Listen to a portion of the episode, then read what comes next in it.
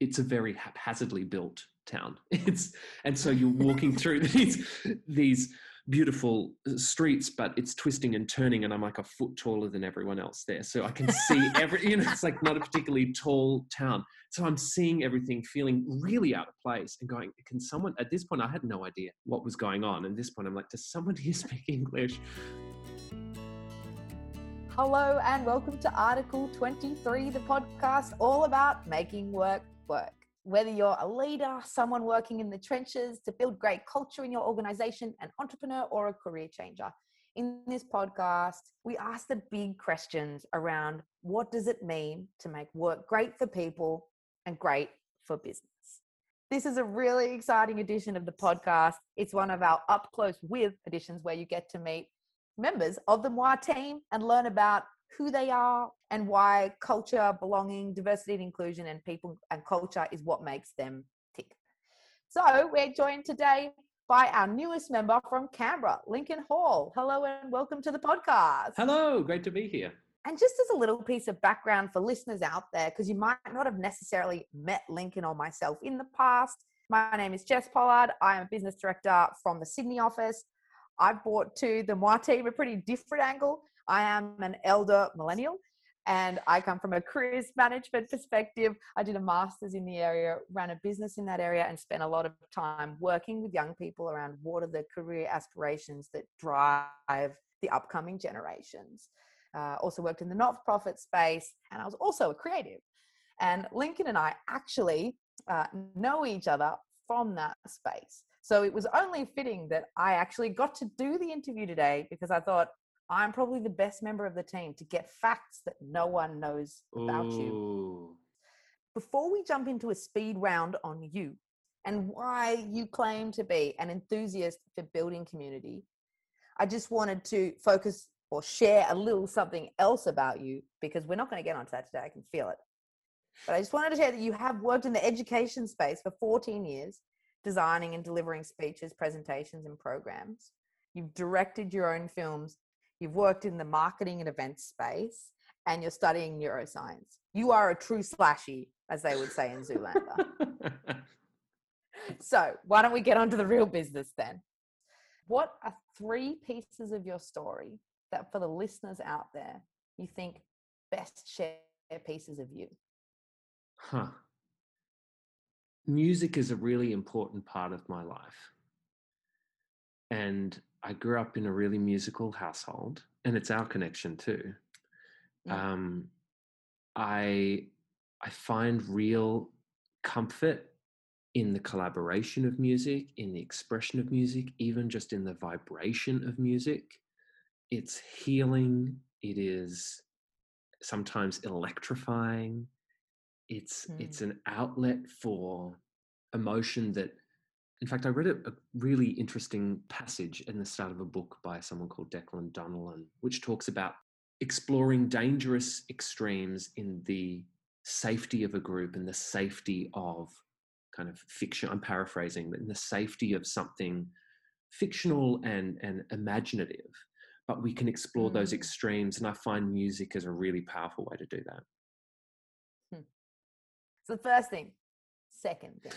Second thing, I am deeply, deeply curious. I love to have conversation about any topic. Anything is on the cards for me. I, and this is speaking now. I don't know if I've always been like this in my life, but where I'm at at the moment is, especially with what's going on in the world, the kind of work that is necessary in order to get through this period is like every conversation's got to be on the cards. And we have to have those conversations in a respectful way. We have to know where other people's boundaries are because maybe they're not comfortable with certain topics. But I'm really, really mm. interested in meeting the other person or the other people exactly where they are and, and dealing with whatever's going on in that present moment. I love conversation. So we've got music, conversation, well you know it's you know you know where i'm i think you know where i'm about to go which is it's food right so it's like i want to share i want to share a recipe i want to know the family history of it i want to absolutely flop at making it the first time and then learn and get better the second time. I will enjoy every part of that process and and the stories that come behind food really interest me. Well, I think I'm going to take a bit of a uh, cheeky road, which is I know a bit more about your history than the listeners out there. Mm. So I see a common thread when you're talking to me about music, conversation, food. All of those things are deeply cultural. Hmm. Um, so you happen to be the only person I know that has visited every one of the world's blue zones. Yes. Can you talk to me about that from the idea to do it to actually doing it to how it's changed your life?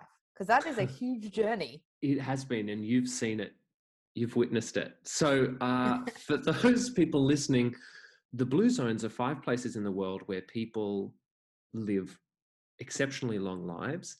And on top of that, it's not just about quantity, it's about quality, and they live relatively disease free lives, really low levels of cardiovascular disease, cancer, and diabetes.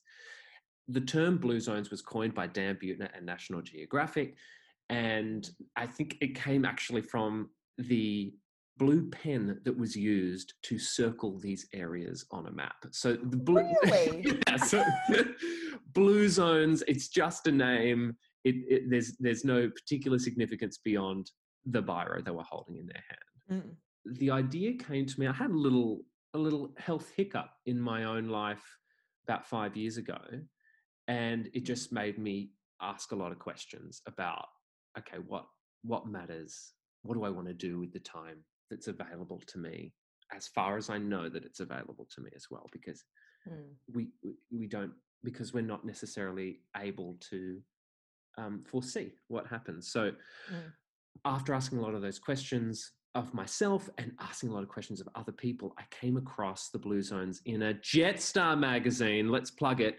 Um, and so I'm that guy. I mean, I don't think they're on planes at the moment, but I was that guy that would like every puzzle is complete in that Jetstar magazine. I hate you. I hate you. You're the one I get on the plane and there's no Jetstar magazine. I'm like, come on. So, so I read an article about food in Japan, and it talked about the diet in Okinawa, in particular, which is Mm. one of the blue zones and the first blue zone that I went to. But I decided before going to the blue zones to do very little research because I wanted to experience it there in the culture with the people. I I find the best way to get to know a culture is is direct, not looking through a public. Although these things are great, publications, TV shows, radio programs, books. These are essential, really valuable tools. But I, I did have the privilege, and this was pre-COVID, of being able to travel. And I thought, well, if that Mm. option's open to me, I'm going to take it. So I went to Okinawa, Mm. which was place number one. Mhm. Incredible experience. And just for people that aren't familiar with the Blue Zones, there's a town called Loma Linda in uh, eastern California. There's the Nicoya Peninsula in Costa Rica. There's Mm. One of the Greek islands. It sounds, it, I mean, talk about luxury. This is totally luxurious trip. a, a Greek island called Icaria and Sardinia, or a particular part on the mid east coast of Sardinia. These particular areas where things seem to be going right. And and yeah, those three things really came together in those places: music, conversation, and food. And I think what what they are in a combined sense is community. And really what led these people to be healthy and happy was um, a sense of community. It wasn't diet purely. It wasn't about don't Mm. drink alcohol. It wasn't about don't smoke even. You know, it, it wasn't about some kind of Rule. rigid. Yeah, exactly, exactly. It was it what what these five very different places had in common was a sense of community. What would interest me is from each of those places, what was one thing that sort of uh, is really vivid in your memory of what community meant to those people? Speed round, not planned. Okinawa, respect for older generations. Loma Linda, a deep sense of community service. Costa Rica, family and food and dance. Icaria, nature and time to rest. And Sardinia, tradition, custom. of those experiences you just listed, do you want to tell us more about one of them? Because I want to know about all of them. for sake of our, and I, I know all our podcast listeners will too, but for the sake of time, what's one? Just paint that picture for us about what does community in those that environment mean. Okay, there are so many stories I could tell you, but I'm going to jump in with one from Sardinia. It was near the end of my trip, so this cumulative effect of witnessing community in action was very, very powerful. I was in this town called, forgive my pronunciation, Italian listeners, Villa Grande Strezzali.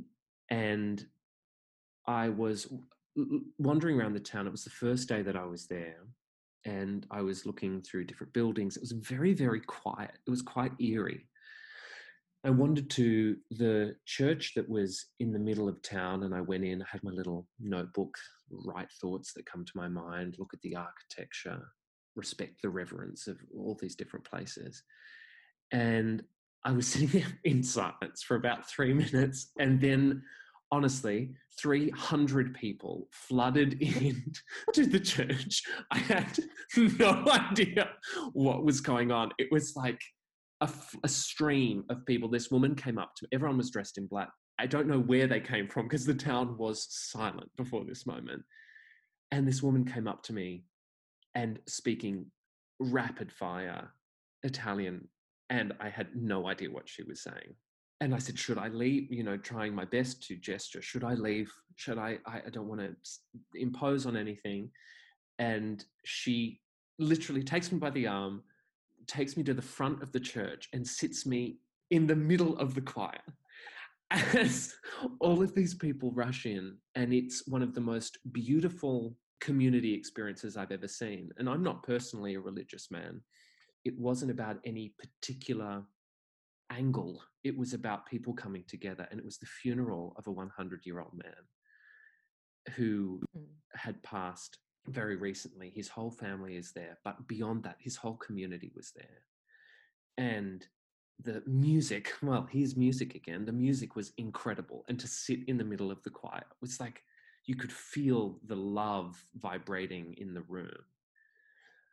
And afterwards, the whole town followed in a procession through this cobblestone, windy streets. It's on the middle, it's like up on a hill. It's a very haphazardly built town. It's and so you're walking through these these beautiful uh, streets, but it's twisting and turning, and I'm like a foot taller than everyone else there, so I can see every. You know, it's like not a particularly tall town, so I'm seeing everything, feeling really out of place, and going, can someone? At this point, I had no idea what was going on. And at this point, I'm like, does someone here speak English? And that's when I learned about the the man who had passed away and him being a hundred. And this one guy, this there was a number of people who I think studied English at university. He said, I'll introduce you to Alex, who who'll be able to tell you everything. Well, Alex ended up being the grandson of the, the man who'd passed on. And mm. it took me under his wing. I met his family. He took me into, they all lived in the same building. This group of friends got together afterwards at their mm. local, mm. their local bar to have a cup of coffee and have a sweet and talk about and celebrate the life of the grandfather, talk about what's going on at work. There was this real shared sense of history. I met all their little farms. So the farms are passed on from generation to generation, again, on this kind of crazy mm-hmm. landscape, this wonderful landscape. This is a long story to emphasize the sense of community that they felt, the sense of pride they felt in telling their story to a mm. stranger. Mm-hmm who who really had no function in that moment. I, I, wasn't of use to them, and it was something deeply personal to them. I was an outsider, and yet I felt so welcomed. It was quite profound. Hmm. So you go to all of these blue zones. What next, in a sense of how do you make sense of such a wide cultural experience? And how has that, I guess, shifted your notion of community? It really shifted it for me. All those components coming back together in terms of culture are so particular to a place. So replicating isn't particularly useful. Every place is unique, just like every business is unique. when we see something work, there is a natural tendency to go, I want that, I want that deeply. How can I, how can I get there in the quickest way possible? But this is from the ground up. This work is centuries in development. So it was confronting in some ways to come back to Australia and go, how how does this apply in my context? Which in Australia, there's more than one context. So it, it's not like Australia's got one way of doing things. Australia has mm. so many different beautiful ways of doing things and complicated, complex ways of doing things. How do I reconcile this information? How do I use what I've got and go from there? Which has been unintentionally, it comes back to those three things which you hit me with at the beginning, which is it's been about really honest conversation with my family, with my friends, what's going on. You being one of them, Jess, you're part of my mm. you're part of my family and and I know that what feels close as well. There's there's a sense of honesty and transparency, which I feel really welcomed into and really fortunate to be a part of.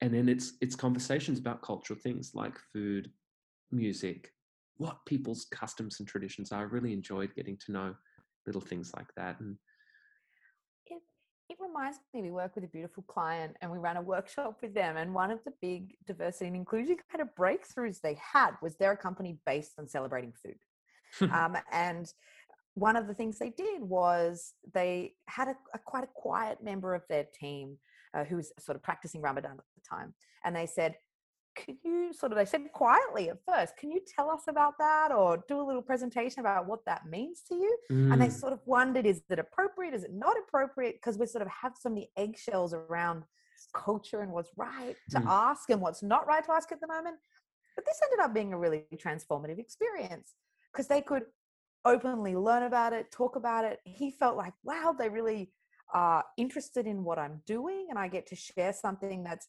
deeply important to me. Mm. And I think that's a, a, lens we're seeing across multiple clients we're working with is this move to how do we engage in deep, respectful, mm. sometimes fun, sometimes agreeing to disagree conversations mm. and do that in a way where I like the expression the plane doesn't have to land.